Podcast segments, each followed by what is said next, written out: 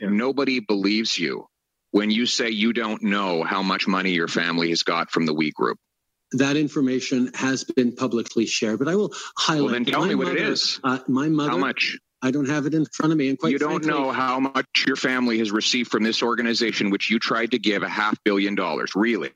Can I answer, Mr. Poilievre? I'm waiting. You haven't done an answer so far. Let's make this the first one. Yeah. How could you not know? It's been in the news for weeks. I mean, it would be as simple as the prime minister picking up the phone and saying, Oh, honey, how much did you get paid by we? Or, Mom, how much did you get paid by we? Or, Brother dear, how much did you get paid by we? I just kind of need to know because this is causing me a lot of headaches. So, what did we learn today? Well, we learned that the prime minister was apparently the last guy to know he was handing a sole source grant to the We charity. But when he did, he did all sorts of due diligence, even though the program was up and already running. What else did we learn? Oh, yes, that indeed he did know it would be a conflict because of how involved his family was with we, but for whatever reason, it didn't even dawn on him or his cabinet or any adult in charge that, you know, giving We Foundation a shell company set up for real estate holdings a near billion dollar grant might be a problem and put him in a very direct conflict of interest. Not to mention raise a few questions about his judgment. And several times he made it clear it's a civil services decision, it's all their fault. Let us bring in Pierre Poilievre, who is a conservative uh, finance, also finance critic, as well as was asking a lot of very tough questions today. Good to have you, sir. Good to be with you. Well, it's been a very busy day. Uh, one of the questions I, I kind of uh, came at me at first was how is it possible that the prime minister did not know until after this deal's already put together, it's already out the door, yet it hadn't even been signed off by cabinet? How is it possible that he didn't know about this until May 8th? Um, and already we had millions of dollars. I mean, is it possible? The chronology he laid out is not possible. So today he claimed that cabinet only saw this proposal to fund we for this program uh, on May the um, 6th. And then it didn't actually approve the proposal until May the 22nd.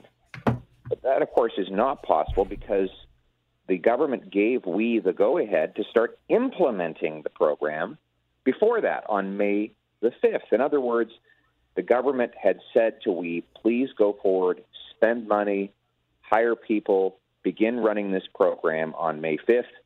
Trudeau claims that the cabinet didn't even approve it until May the 22nd. You can't start a government program until the cabinet has pr- approved it. So somebody with the authority of the prime minister had to have signaled through the system to we that they could start this program. Otherwise, the bureaucrats simply would not do it. It is a basic rule of how our government operates. Bureaucrats don't implement programs until cabinets create them. And, adding to the confusion, Katie Telford, his chief of staff, um, probably the, the only semi adult in the prime minister's office, uh, testified after that they didn't figure out how to even administrate this uh, near billion dollar grant until after the announcement, which was weeks later. So, how do you announce a deal with zero details of how it's going to work, how it's going to be rolled out? You know, if the civil service actually came up with this, would those details not have been sorted out?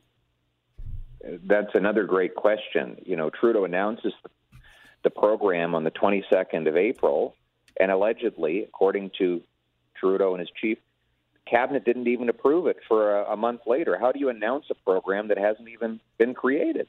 Uh, the truth is, what happened, I think, is that a bunch of uh, top level liberals with connections to the We group uh, concocted this whole scheme and where, did a total un- end run around the cabinet approval process to get it started. Uh, and uh, this, uh, you know, the, as evidence, uh, Miss um, uh, Miss Telford would not even tell the committee the names of the at least five PMO staffers who were in contact with the We Charity in this period. She she she simply uh, refused after being asked about a dozen times for their name. She said she would not reveal them, at least not at this meeting. So obviously, top level Liberal staffers in the Prime Minister's office were talking with the We Charity about setting up this program before it had any of the normal approvals. Uh, and this is again for a group that had paid the prime minister's family at least a half a million dollars in fees and expense reimbursements and had taken the finance minister on an illegal $41,000 vacation. So, is this a question of the prime minister covering this up, or is this the question of a prime minister who's clueless as to what's going on in his office, or both? I don't know yet. Uh, it's clear that there there were well-connected liberals who were pushing this from the very start.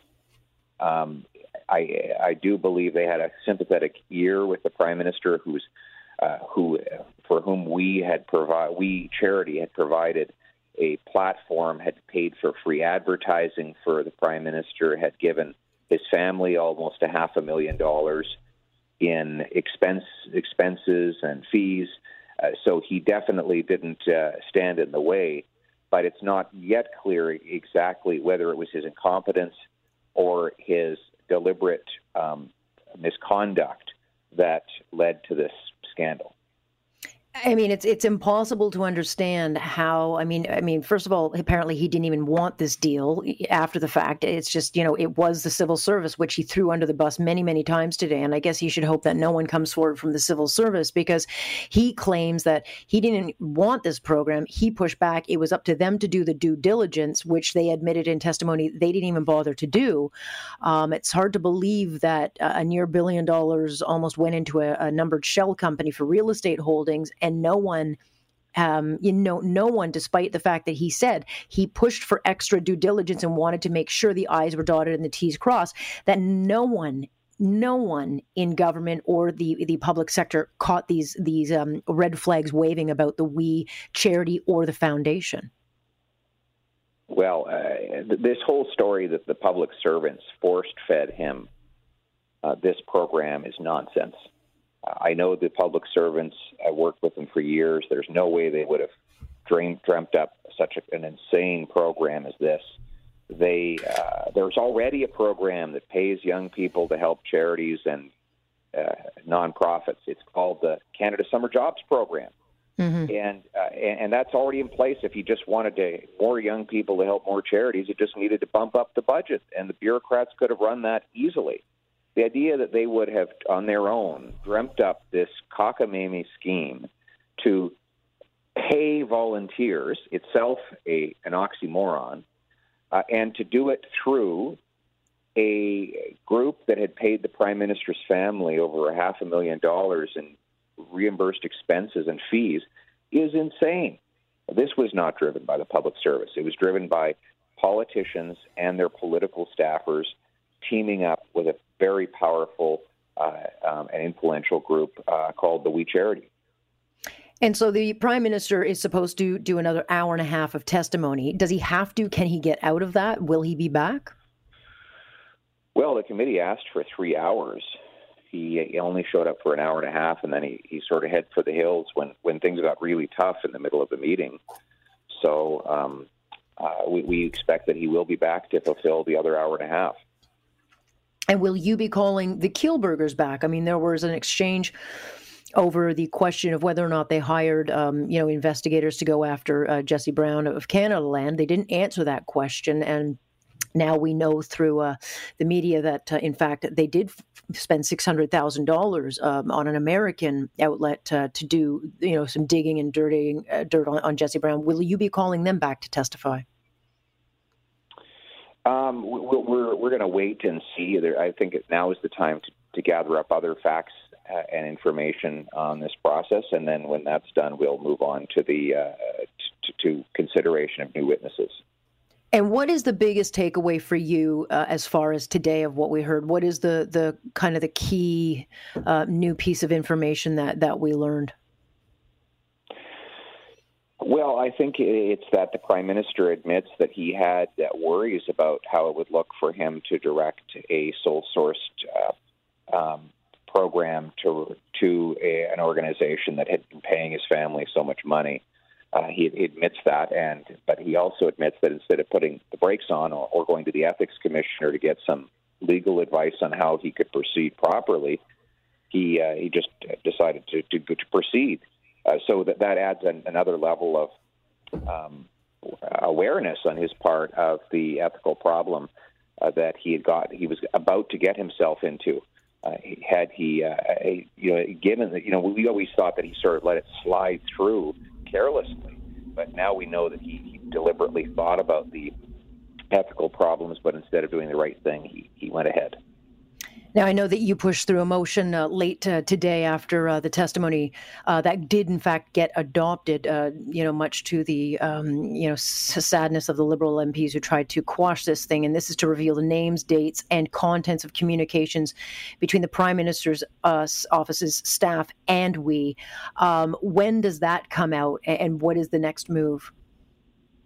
That that uh, should be published by the end of next week. We passed the motion now. It asked for the Prime Minister's office to provide the information within a calendar week, so that would be um, a week from Friday. Well, I certainly hope the paper shredders aren't busy and uh, the delete buttons aren't being pressed, but uh, that could provide some interesting uh, revelations on that. Uh, Pierre, I, pr- I appreciate you joining us tonight. I know you've had a busy day. Thank you very much. Great to be with you.